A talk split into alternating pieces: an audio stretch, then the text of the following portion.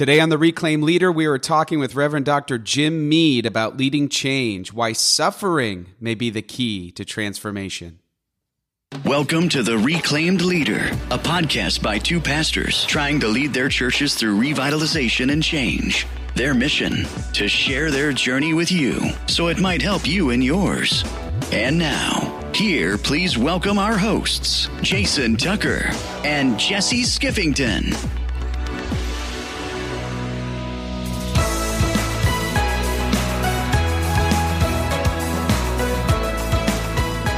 Welcome to episode two of the Reclaimed Leader podcast, helping you lead change without losing your roots. I am Jason Tucker, and this, as always, with me is Jesse Skiffington. How you doing, Jesse? Doing well, Jason. Glad to be with you today, and look forward to our conversation.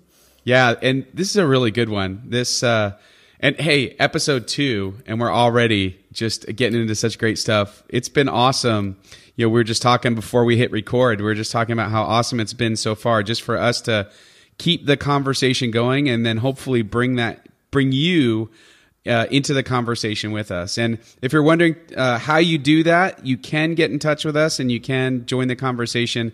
Uh, we do have a website for the podcast called reclaimedleader.com reclaimedleader.com. So check that out and it's got a little bit more about us and the churches that we serve and there's a way that you can get hold of us too. But boy, episode two, we've already changed the tagline of the, pod- the yeah, podcast. I put that on you, Jason. That, I was, you know, I was ready to cement around that and stick with it for the rest of our lives and say we've always used it and never That's change right. it. That's but, right. Uh, you're keeping us. Uh, we're living out what we claim to be about, which is change. So you already uh, had the tattoo, and yeah, I, I did. Now it's you know I'm going to have to cross it out. So I already forgot the original one. It was something about leading change in a changing world, which is really cool. But what we landed on was, and by we, I thought of something, and then you said, "Yeah, whatever, man. Just just finish it." no, I like and, it. It's good stuff. helping you lead change without losing your roots.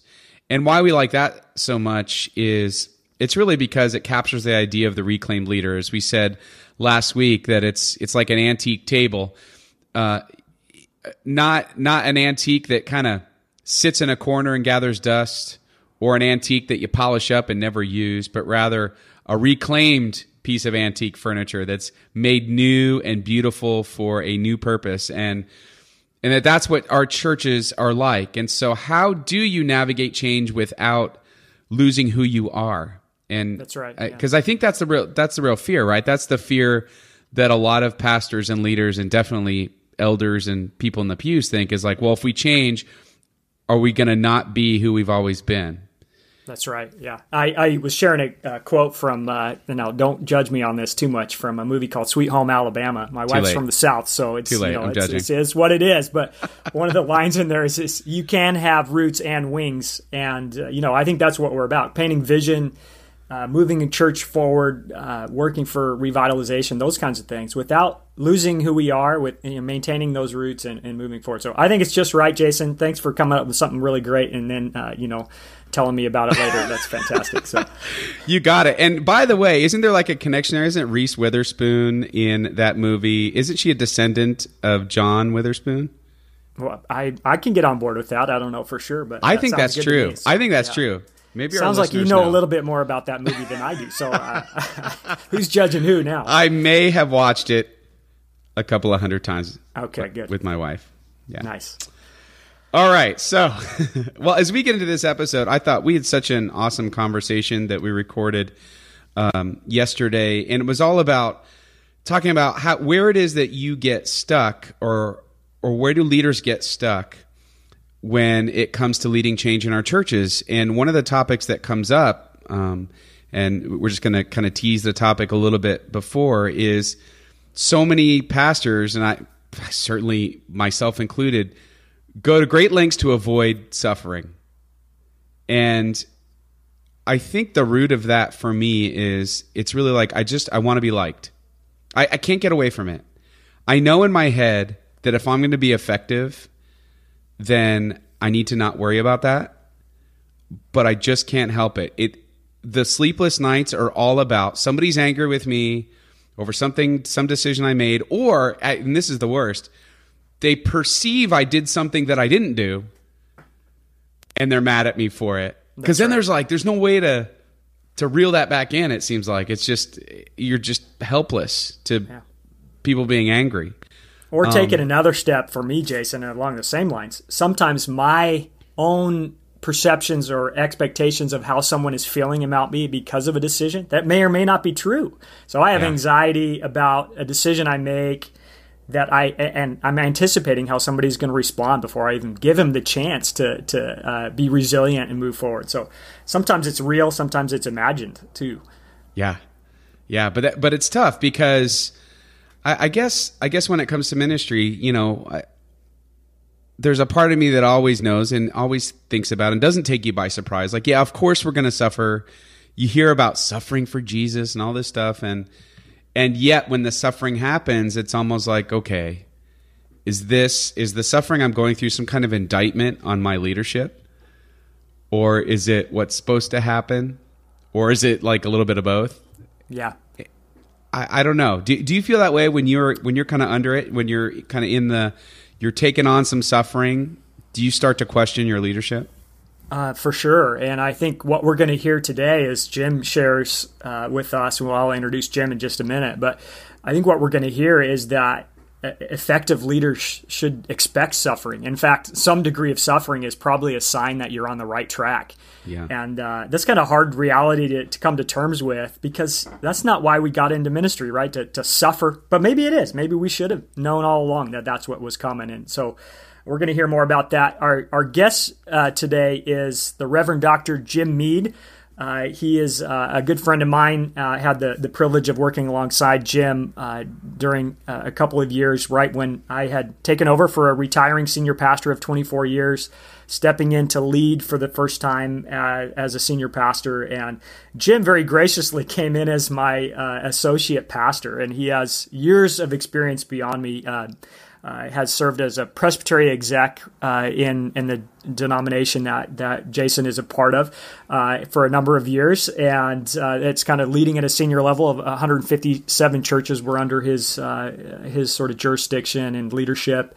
Uh, and then was pastor of a large congregation here in the area that, that I'm in here in the Tacoma, uh, Tacoma, Washington area. And so uh, Jim just brings a lot of wisdom and experience and has worked as a consultant with a number of churches that as they navigate change and especially with pastors as they figure out how to be healthy themselves and to figure out what they're experiencing as they lead change. So, I uh, really look forward to uh, sharing Jim with you, and uh, we have a lot of fun with Jim. But he's got some great insight, so listen close for those nuggets that that are in there, and uh, look forward to, to having hearing your thoughts as as Jim shares afterwards. You know, what do you think about what Jim has been saying, and um, does it resonate with you? Because we think it will. It resonated with us uh, talk about some of the challenges of leading change, of uh, leading change in the context of established, largely denominational churches, are the pastors we're talking to in this. Mm-hmm. Uh, and you know some of those challenges, and so um, just wanted to kind of throw it out there. Why? Why is leadership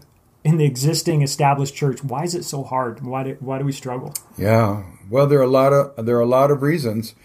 Uh, you know, one of them is that uh, for almost all of us as pastors, one of the character traits that we have is that we're we're nice guys, and and it's it's part of uh, our story about ourselves. You know, who who are, I'm a nice guy, and uh, I I help people, I love people, I care for people, and we know that if we lead change, we're going to make some people miserable.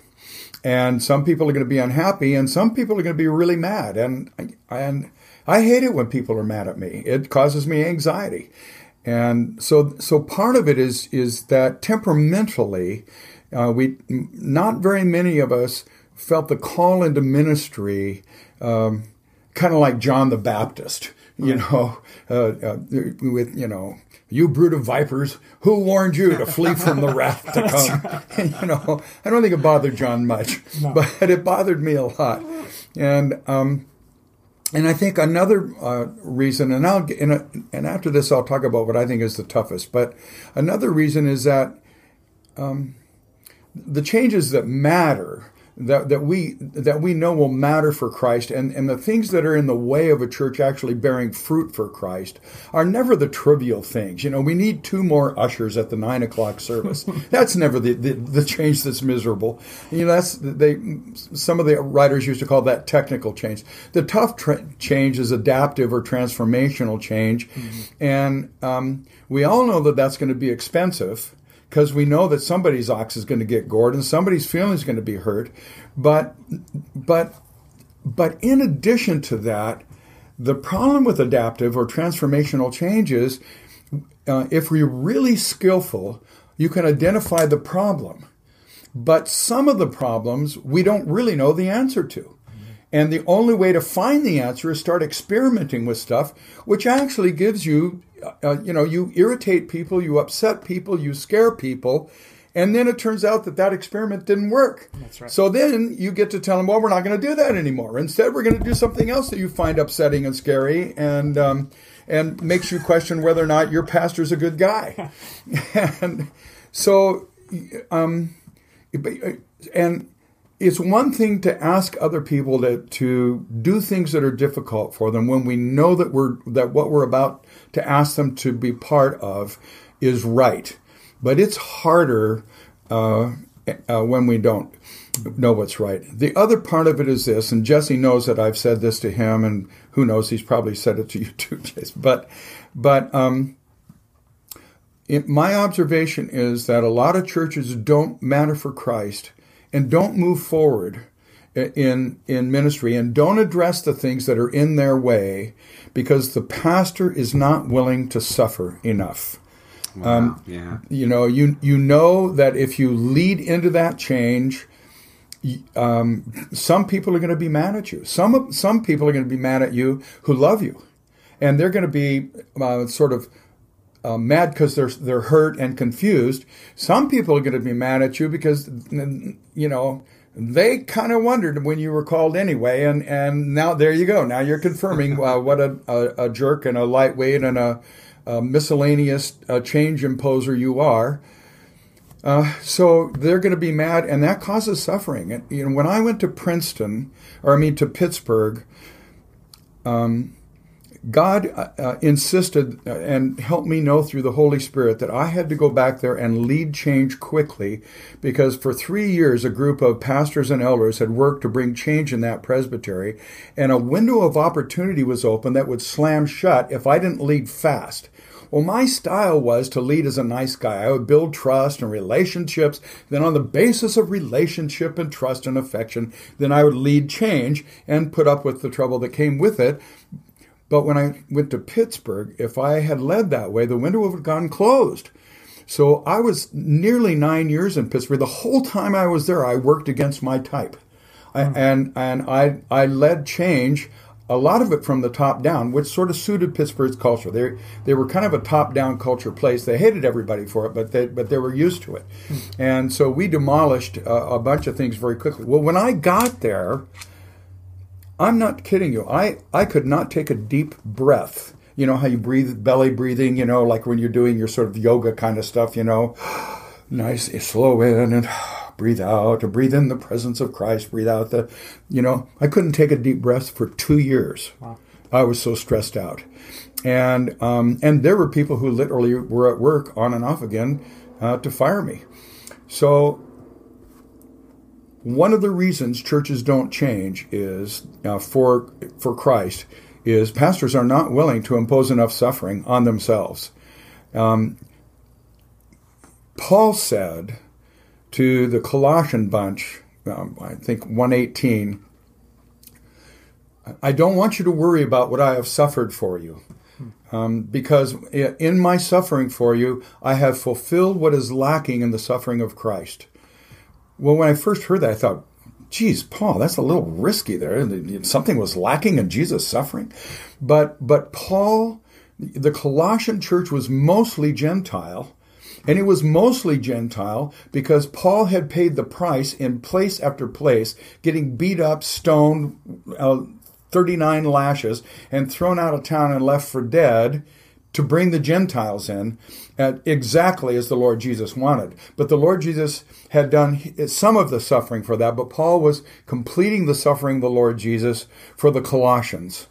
And uh, and nobody said to us, nobody when I was at Princeton, nobody when I was at the American Baptist Seminary of the West, nobody said to me, uh, "So listen, you all."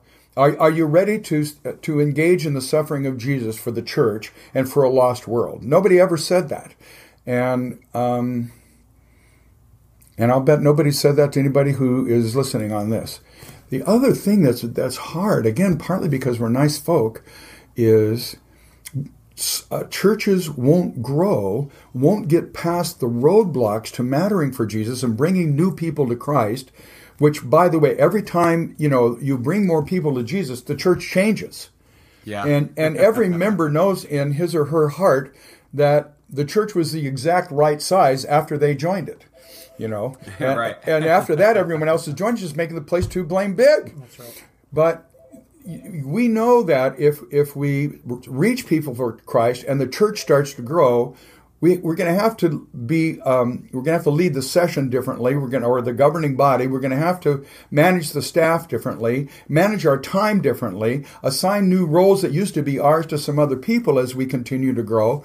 And and and leading change like that will impose suffering on nice people, not just the grumps and the cranks and and the people who don't really get it about Jesus and and the gospel, but nice people and so to sum it up some, Jesse knows knows this phrase, you know.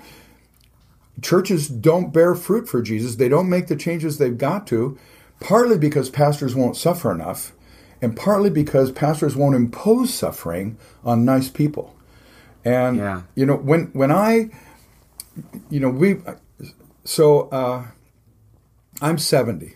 So I'm among the, the generation of pastors who who led the fight, the, the music war fights, to bring contemporary music into the church. And um, one of the people I loved best was on my staff. He was our director of music, Bob Northrup, just a dear, dear guy.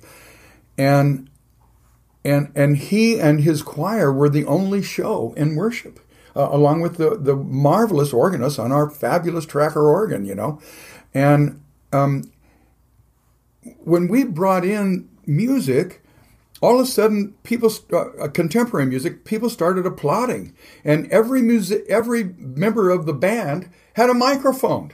You know, who are they to all have a microphone? And you know, and one of the norms of the choir was, you want to sing a solo? Fine, you got to be in the choir. If you're too good to be in the choir, you won't be singing solos here. Well, all of a sudden, these people who weren't in the choir but were in the band were singing solos and getting applause, uh, and every week. So I, you know, I led I led all of that change, and I insisted that Bob bring that change. His wife hated contemporary music, and he, and she was really cute, and I don't think he ever crossed her a single time in his life, except about the band.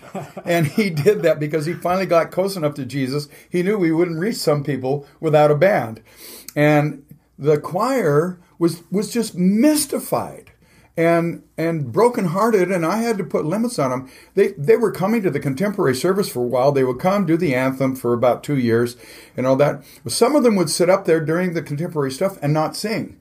So I told Bob, you got to tell them you either sing or you don't come. Uh, so there he was hurting the feelings of people who lived on the same block with him. So the reason I tell the story about contemporary Christian music and my good friend Bob and the choir, whom I loved, is I was wounding people who didn't get why a nice guy like me was was causing so much turmoil.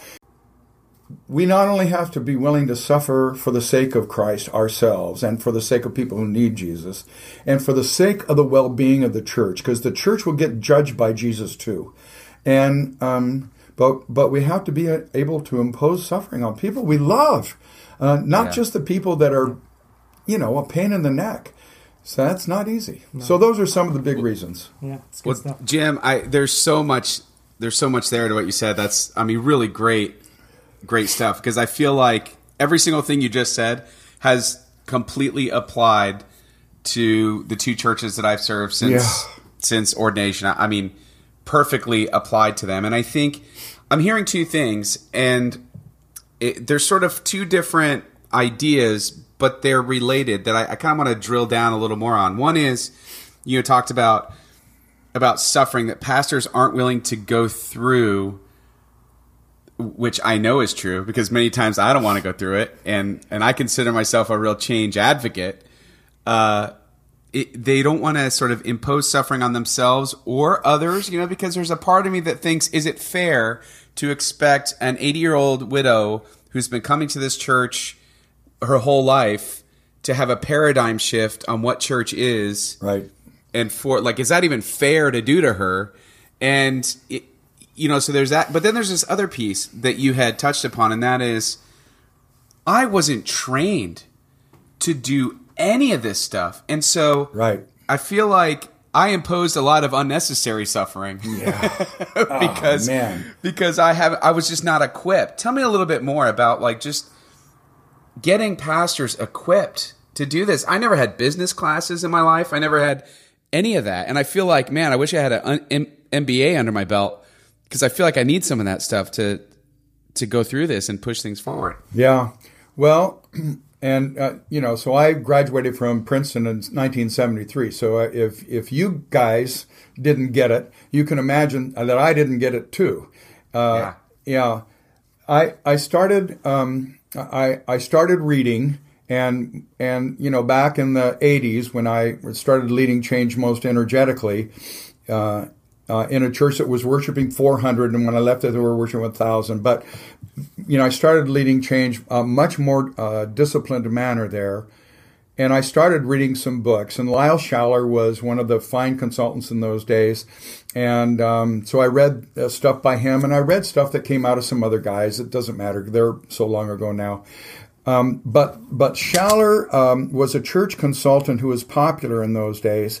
Uh, uh, among smart people like me, anyway. And um, uh, and and Lyle uh, was his first name. He held workshops, and one of them was um, uh, the senior pastor in the large church. And he didn't define how large you had to be, and so I considered my church was large enough, and I was by golly the senior pastor. And I went. And one of the things that was amazing to me was when I got there, I was the pastor of the largest church at that conference, and I thought where in the world are, are my friends who are pastoring big churches? I mean, maybe they're just all geniuses and I'm the only bonehead that needs this kind of stuff, you know? But, you know, so I would come home after being, being with Schaller and, and, and I would, I would change the way I moderated session and and uh, I would change some of the sessions jobs, and I would tell them what what Schaller had said and how come, and I would give them the book, and then. Um, uh, you know, there was uh, Loren Mead, uh, uh, who wrote some good stuff in those days. I mean, there really was not much out when I was young. You were just slugging it out as best you could, and you tried to find friends who who were working on it too. But then when I went to Pittsburgh, I went in, in 1998. and was there until 2007. Uh, I um, uh, I met uh, Alan Roxburgh uh, at a, a, a, conference with Darrell Guder, and um, um, Darrell was one of my mentors when I was a, a young man, and and Darrell had uh, somebody had said to Darrell, Darrell, you wrote a great book on the missional church. What would a missional presbytery or a conference be like? And uh, Darrell said, Golly, I don't know. So he got a grant and he called together um, in the Presbyterian Church USA. Uh, I think there were eight or ten presbyteries, so the exec and a couple of pastors, and I don't remember, maybe an elder, and Alan was there. And um, so we worked on that topic together uh, and so on. And mm, I'm not sure that that work really paid off in the end, but I met Alan Roxburgh. And Alan, um, I think we were we were his first adjudicatory client. He never admitted that. Still hasn't admitted it to me. And um, but Alan is just a he's just a genius, and he's a guy who's done it. You know, he's turned two churches around at least, and so on, and made them matter for Jesus. So. Uh, Uh, he would he just he would coach me, and then we involved a, a, process where we started involving pastors and elders in our presbytery in the process of learning to lead transformational or adaptive change, and so on. And we brought in other consultants and all that. Alan introduced me to the works of um, of Kiefert and um, uh, you know, uh, um, which I think leadership without easy answers, and then whatever is the one that follows that. Jesse knows the name. You do too, probably, Jason. But what those those were two seminal books. You know, leadership. If I were to boil it down, leadership is um, the leader finding out what needs to be done, giving the work to the people to whom it belongs, and providing them with resources so they can be successful doing that work you know, as opposed to going to the mountaintop and coming down with the Ten Commandments and then telling everybody what to do. And um, uh, they always listen so well to that. You yeah, start yeah. making golden calves. And, yeah, yeah, that's right. you're, you're, way too long, yeah. Aaron. Um, you're the priest. What are you doing? so a young pastor, you know, getting out into their first call, and they're in a position of of real leadership in a church that that perhaps is has been declining for a long time and they're trying to initiate change and they're they're doing everything. They're they're getting trained. They're reading Alan Roxburgh books. They're uh, attending conferences. They're willing to endure the suffering but the church just isn't going anywhere and and the the people don't seem to catch um, catch the paradigm shift. You know is it is it just well time to go and go to new church? Or or what what would you say to that young pastor? Because i'm sure there are pastors listening to this that are, they just feel stuck and they're trying all these different things. They don't know what to do. Well first of all um, make sure that you have a group of at least two other pastors who are are, are working at it and who are are really christ centered uh, to whom you can tell the truth. You know uh, man i I led this. I was sure I was right, and I was really wrong. And we lost two members who are really dear people over it for nothing because I, I, I loused it up. You know, I mean, somebody you can tell the truth to, somebody you can confess your sin to, who loves you enough to to remind you that you're forgiven, and all that, and somebody else who is slugging it out. So having some support is crucial. And and and another thing is find a mentor in a larger church. You know, I used to go up and visit. Um, um, Larson, Bruce Larson, when he was pastor at University Presbyterian Church in Seattle. Well, we were worshiping about 800 and he was worshiping about 3,000. So it wasn't like I was going to emulate what Bruce was doing. But, um, but Bruce, you know, to my amazement and uh, eternal gratitude, was willing to see me. This, you know, kind of kid, um, I was like 36, you know, from podunk Tacoma, and you know, oh, he said, I always make room for other pastors. So how about Thursday? And then I also went to see the pastor at Bel Air, who's uh, I can't remember his name, but just a champion guy. So I would go once in a while and talk with those guys, and um, and, and, get some guidance and some comfort from them, and uh, and just try to pick their brains about stuff. So you know, a group and some uh, some mentors in addition to the books and the consultants.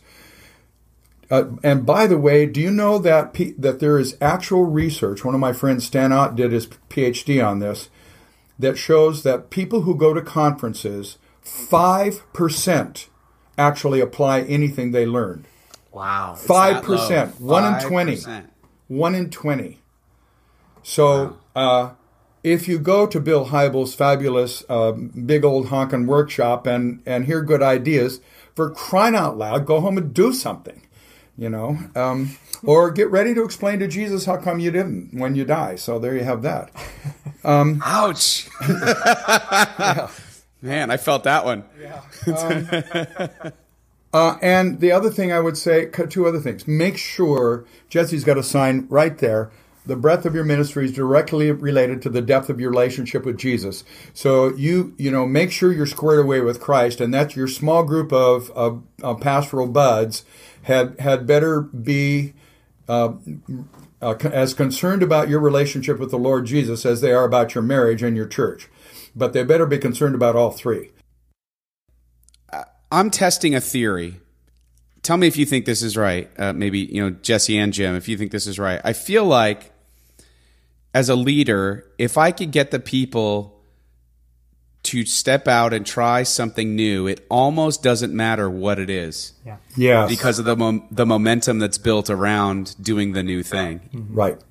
Yeah, there's this is not Jesus, so you know, take it for what it's worth. but Socrates, Plato's writing, and it says this. He says the secret of change is to focus all your energy on building the new, not on fighting the old. Wow. And so, if you can paint a new vision, even if it's just for the sake of having something new to move toward together, to be in alignment and say, how are we going to accomplish this? Learn teamwork, learn trust, learn accountability together.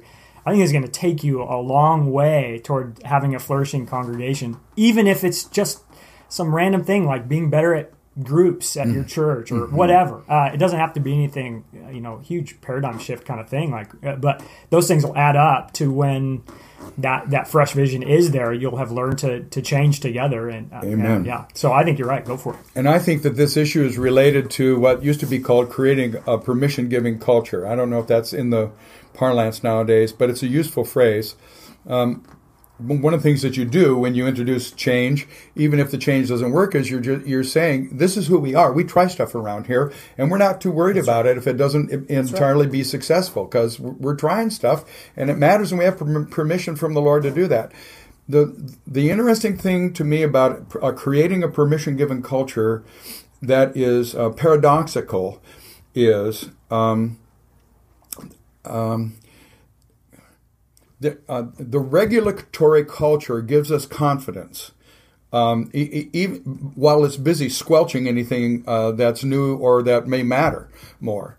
Uh, so, um, uh, the only way to create a regular a, a, um, a permission giving culture, paradoxically, is to have confidence that the leaders of the church, the the pastor, the staff, uh, the key staff, and the session will hold people accountable and will say no to bad ideas. The problem, the problem with, the, with that we worry about in a, in a permission giving culture is that, well, people will go off and do any old thing, or uh, people will do stuff, but we'll never know if it worked. We'll never, nobody will be accountable for doing stupid stuff. So, and and what happens when there's a lack of trust? And if you want to, and look at the PCUSA, you know, we've we've collapsed in a way about um, about trust, and it's partly because there's no accountability.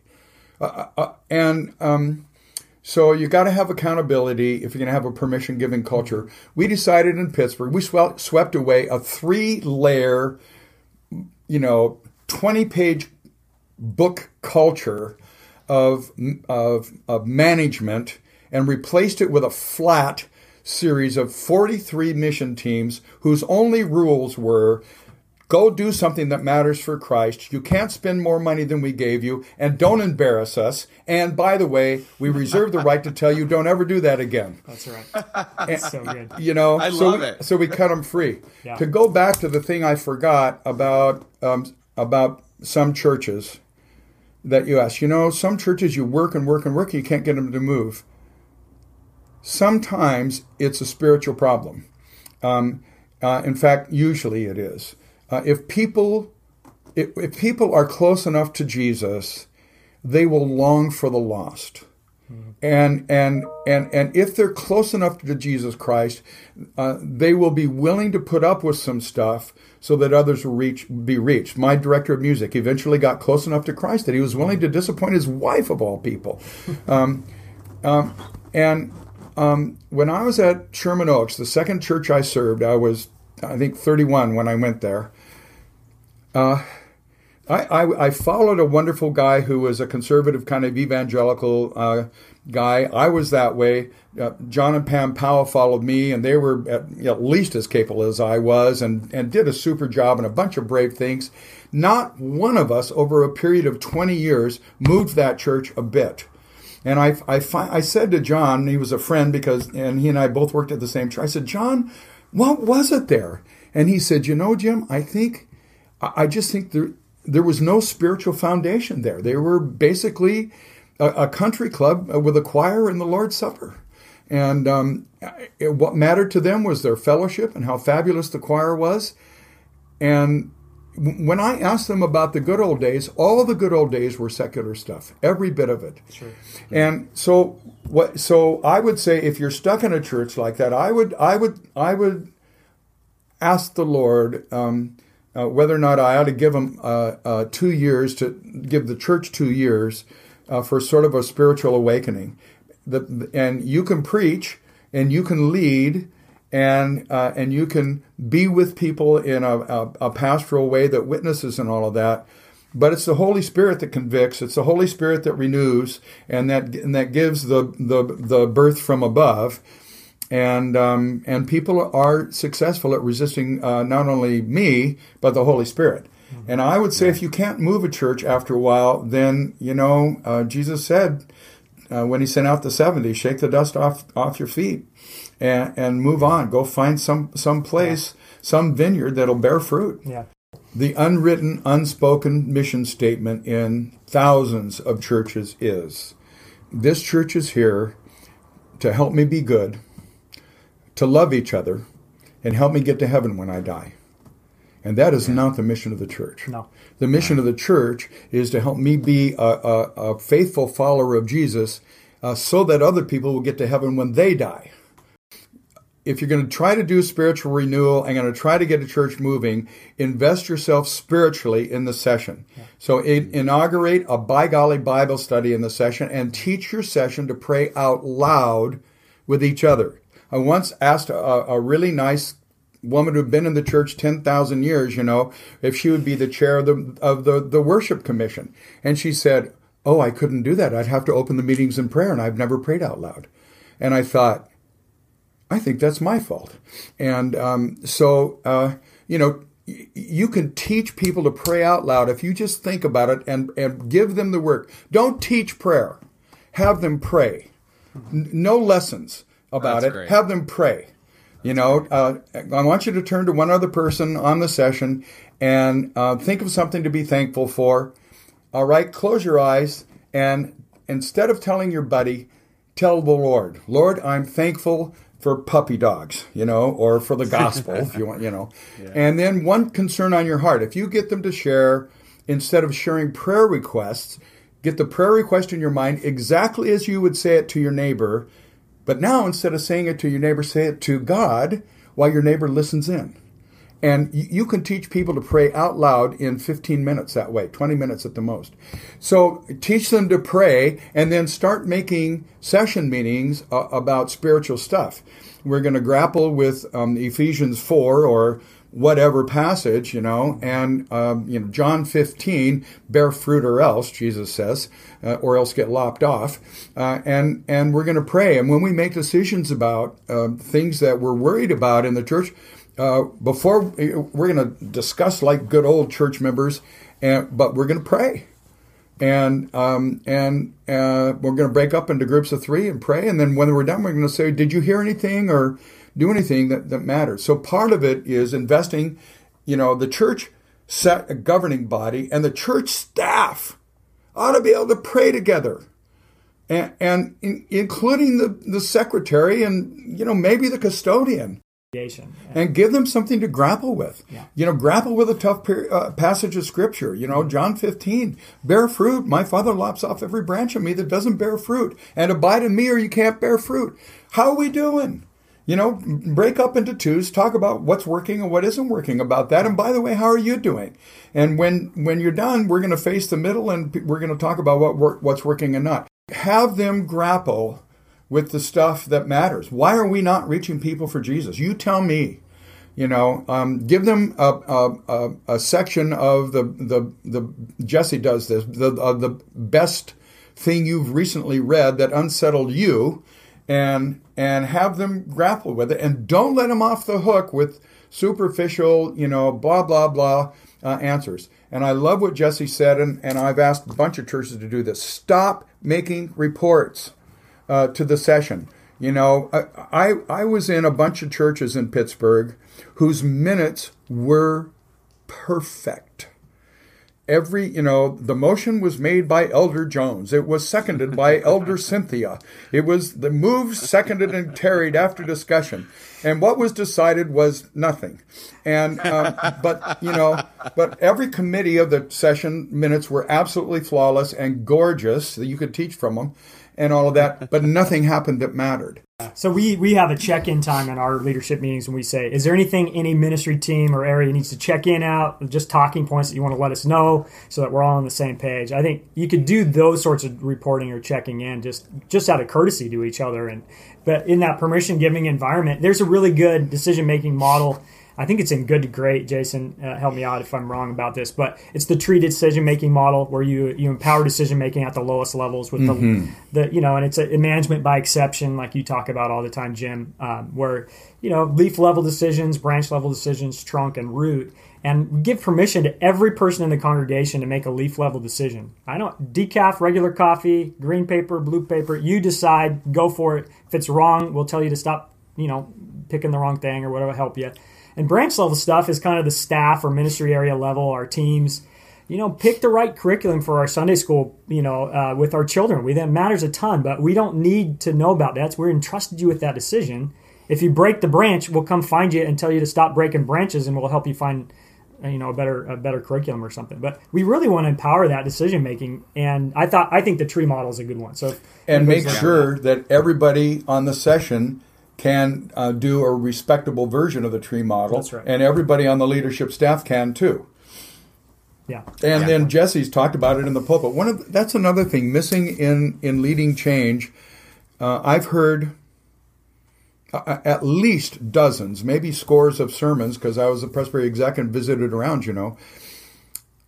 And and even in uh, bigger churches with dynamic pe- preachers, I almost never heard sermons whose goal was to develop the body of Christ to bear fruit in Christ's mission. You know, that talked about how are we doing? You know, this is what we're after. Here's where we're going. You know, this is why uh, the band uh, is doing this now, and here's how come we used to have you know everybody in the band who just wanted to be, but but lately we've had to kind of have you know um, tryouts or whatever. You know, uh, uh, uh because we we've decided we've got to up the quality. You know, when in the old days it was just all of us, and we looked up and there was Susie and Fred and Billy and and and Mark and Debbie's son. But now a lot, a lot of people are coming who don't know those people, and they don't look up there and know that. All they know is they look up and it's it's uh, it's not very good, and so they don't make excuses. So now we're we're doing something. You have to talk stuff out with the congregation. It respects them. Yeah.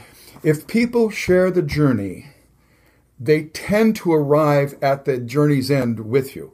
If they don't, you better uh, cover your head or something. Yeah. Well, this is it's really good. One of the things that Jim uh, taught me when he was here, you know, uh, he always called me his boss, but it, I don't know why. but, but, you were. He, he, was my partner in crime and it really helpful. But one of the things he taught as a preacher to get things up and out is the phrase that yep. he said just to name things that are already circulating in the congregation or maybe out there or controversy that's going on, but just to, to name it and to dispel it and kind of take the power away from it, if you will. And, uh, you know, Jason, you and I use a similar preaching model that we borrowed from Andy Stanley, the I, you, God, we inspire model. And it's that we section that I've really used to name some of the things going on in the life of the church. That's nice. So, you know, it says, yeah. in our life together at Marine View, hmm. X, Y, Z. Uh, you know, here's here's some things that are going on that relate to what we've just talked about from the Bible. So there's ways to do it that are not. Um, com- you don't even have to do it in a weird, awkward way. Let stuff emerge for the people. Help them to grapple. Grapple is a great word. Give them the work to grapple with, and and and don't answer the question if you're going to answer it in that sermon, don't answer it right away. Let it let it get in their gut a little bit. They have a right to share the emotional journey. I don't know. We're all over the place, but it's really good stuff. it's good though. It's good. Well, Jim, Jim, this has been awesome talking with you, and you know, I I really think for a lot of leaders out there, I don't know. It's been encouraging to me that it's it's reinforcing what it is that I'm seeing on the ground, and it's well, like you were just saying, it's naming it. I think part of it is so many pastors, and we talked about this uh, in the last episode, is so many pastors simply don't want to name it because that means that they have to go through the difficult work of change, and or, or it could be a blow to their own um, ego. And you know, when we had a church consultant here, and you know, I'm I'm great until he starts, you know, critiquing the sermon. And then, and then, like, you know what? No, no, no I'm good. Okay, you stop. You stop talking. Stop talking. I want to hear about everybody else's uh, issues. But it gets it gets to be a sensitive thing, and especially in areas where you think you excel. It's one thing to be like, "Help me out. I don't know what I'm doing here." But another thing, "Oh no, no, I got that." And then for someone to tell you, "No, you don't got that." Um, so on the line for our sermons. Where I mean, you're just laying it out there. Yeah. That's another yeah. thing. Don't preach sermons that can be pronounced good. Preach sermons that bear fruit for Jesus. You know. Yeah. Well, thank you. Thanks for being with us. Oh, it was my privilege. Awesome. Thank you. Yeah, so blessings to both of you well, and to whoever listens. Next time, every time Jim pops in for lunch, we'll just we'll have him on and we'll we'll just hit record. Yeah, we'll just hit record and see where we end up. uh, tons of fun. Jim's a good friend of mine and a really encouraging guy. And so uh, there's some resources we kind of loosely mentioned and named. So we'll track down some of those books, even from the '80s. There might be something good from back in those days. So it's like 100 years ago or whatever. Yeah, we have to be able to read the '80s. English. So yeah, that's right. So you got to brush up on your, your Latin and your, your German or something. But, um, but we'll uh, we'll try and track those down. We'll get those on the show notes, Jason, and uh, yep. uh, point people to our website reclaimedleader.com. And um, uh, we're glad glad to have you, Jim. Glad to talk with you, Jason. And uh, we'll uh, we'll keep we'll get another one here going pretty soon. Well, Jason, great to have uh, Jim on with us today, and uh, like we talked about in the introduction, just a lot of great insight in, through his experience of uh, living and working in ministry and working alongside pastors and churches over the years. And so, uh, hopefully, that was helpful to you all listening in. Um, it's always encouraging and challenging uh, when I'm with Jim, and uh, I, you know, Jason, I think you feel the same way. That it, we kind of were reflecting. We said. Jim seems like us a generation ago, and he's yeah. lived the journey and kind of been through all of it, and can look back and speak, uh, you know, some words of wisdom to us as we navigate a different time and a different challenge uh, in the life of the church. So. Uh, glad to have him. I really resonate there, you know, as he, I think, is encouraging you and I as leaders and as pastors to to risk suffering, to name reality in our churches, to get up front as the lead communicator, and and just be honest, be clear, be direct with what we, uh, as as the leadership of the church or just as pastors, believe to be true about what God is calling us to do and be in our world. First of all, to name it, there's so much power in just naming what it is and not dancing around it forever. And then, you know, delivering a, an application toward that that end. I think that was really helpful for me to hear because when I reflect now, I think some of the best the best kind of most effective sermons that I've given have tended in that direction where the application is really like what does it say about our life together? Specifically not in high level stuff but like in a real granular way. How does this apply to how we're living out our witness as christians um, in this church in this time yeah, I, I, I, resonate with that. I think a lot of times we go to the what's your personal next step in your growing faith. Yeah. You know, we use that language. I know you guys do. You know, trying to make it really practical here. You know, so next week, you know, join a group. Uh, next week, read your Bible every day or whatever. And those are great, great application points. But if we never kind of bring those things out into the open, that maybe are kind of low grade fever kinds of things in the church, or um, if we don't have the courage to do that, you know, I think the best leaders in our midst, uh, the kinds of people we want to be on board with our direction, they're going to appreciate and resonate with that and be glad that they have leaders that are willing and have the courage to get up there and do that. Um, and because sometimes that passive uh, just not dealing with it can be perceived as acceptance of it, or uh, we're okay with a version of church where gossip happens, or where people are griping and complaining about the style of worship, or the songs that we sang, or you know why our pastor doesn't wear robes anymore, or whatever. Uh, and yeah. um, you know, I think there's a fine line. Jim and I did talk also about not not in this episode, but about um, being careful what you choose to bring out into the open because sometimes if it's a small thing off to the side you can actually give more life and energy to it by by bringing it in front of the congregation if it's just a couple of folks that are griping over there you know uh, just leave it alone they don't have any power over there anyway so um, you got to be wise about it but I, I did appreciate uh, his bringing that back and what do you think about all this suffering stuff jason uh, you know here it is you know are you willing to I suffer think? are you willing to suffer for the sake of the kingdom? I think that's Jim's point. And then as a pastor, you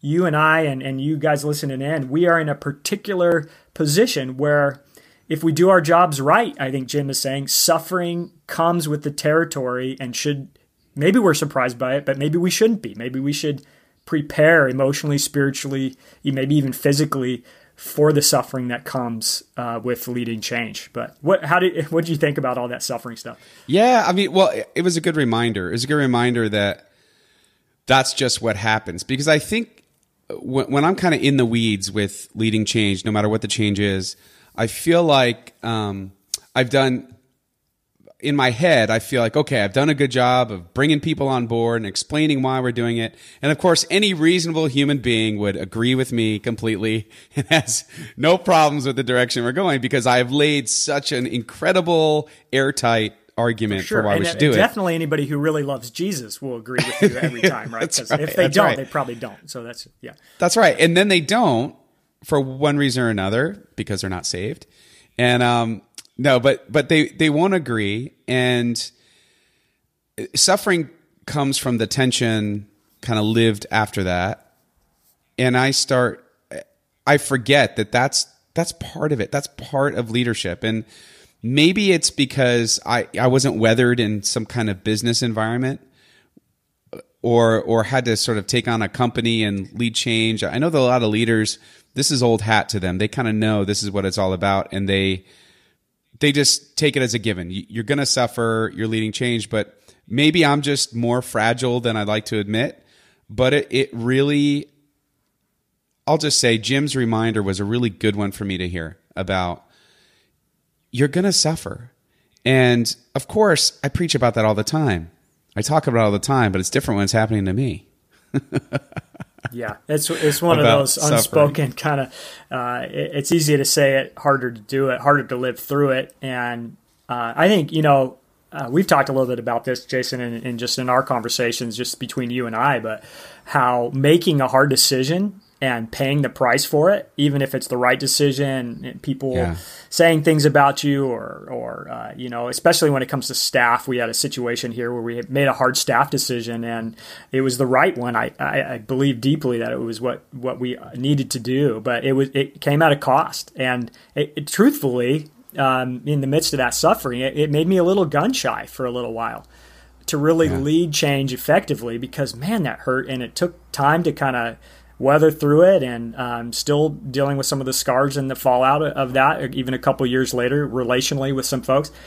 And uh, so it can kind of if you suffer sometimes it makes you go i'm not sure i want to do that again. That that didn't Yeah. that didn't feel good. At least that's for me. And so i don't know. I you know i think one of the things i need to work on is how what can I do to, to build in some resiliency or uh, to think about a recovery process or the pace of those big decisions where, where you will pay the price so that um, though you're going to suffer consistently that you can can make your way through it without being just swamped under I, I don't know if that makes sense to you Jason but Oh no, totally. No, it it totally does, and and also like, am I? Not that am I like thick skinned enough, but am I willing to do that? Um, more than I'm willing to just let it ride, just let it sit, let whatever the issue is not change. Because what I've discovered, at least so far, in my I would consider a short time as a full time pastor, especially a guy like Jim who's been doing it, you know, his whole adult life.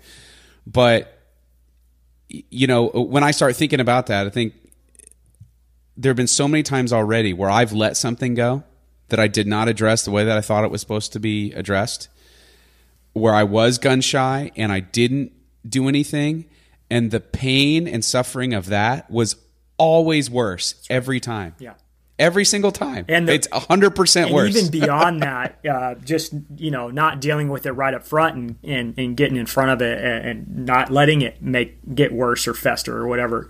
Uh, I think the key leaders and the people that you want to have buy-in from and respect from and, and as teammates and partners in ministry they're the ones that are looking and going is he gonna lead? Is he going to do what a great leader does and step yeah. in and deal with this? The right kinds of people the, the folks that are on board they're going to they're looking at that decision and they're going come on let's go. Um, uh, what's what's taking you so long to do do what we know is right? So uh, sometimes there's more at stake uh, there too than just our own feelings or you know some of the uh, uh, the people we aren't buy in from are, are, waiting for us to act too so yeah. tough stuff well, thank you, Jesse. Thanks for bringing Jim to us. I think uh, it was so great, so great to talk to him. I love to talk to him again. You know, I could see why you've you had such an amazing experience with him, kind of at your side. It's like you know having a built-in consultant, guru slash encourager, convictor. That's right. you yeah. know, it's like uh, you know. Uh, an incredible gift. It's really yeah. cool. Incredible yeah. gift to me personally. Yeah. And I just feel like it was one of those God things where he's like, okay, this, this guy, he's got some of the right kinds of thinking and some of the, but man, he needs somebody to help shape that. Otherwise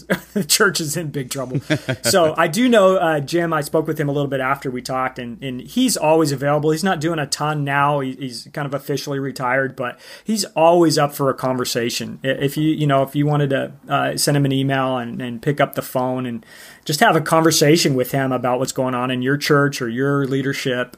Uh, he is has, just has a way of understanding the hearts of pastors and what we face and go through. So um, we'll go ahead and put uh, his email address there in the show notes, Jason, if that's okay. And, and um, he he let us know that he'd be open to at least having conversations kind of here and there, nothing super formal, but just as a way of encouraging pastors and leaders. So uh, really yeah. really enjoyed having Jim, and maybe we'll have him back again uh, one of these days, and uh, we'll we'll circle back to some of this because this is something we'll be dealing with uh, throughout our, our time as we lead and serve in the context of the church. So.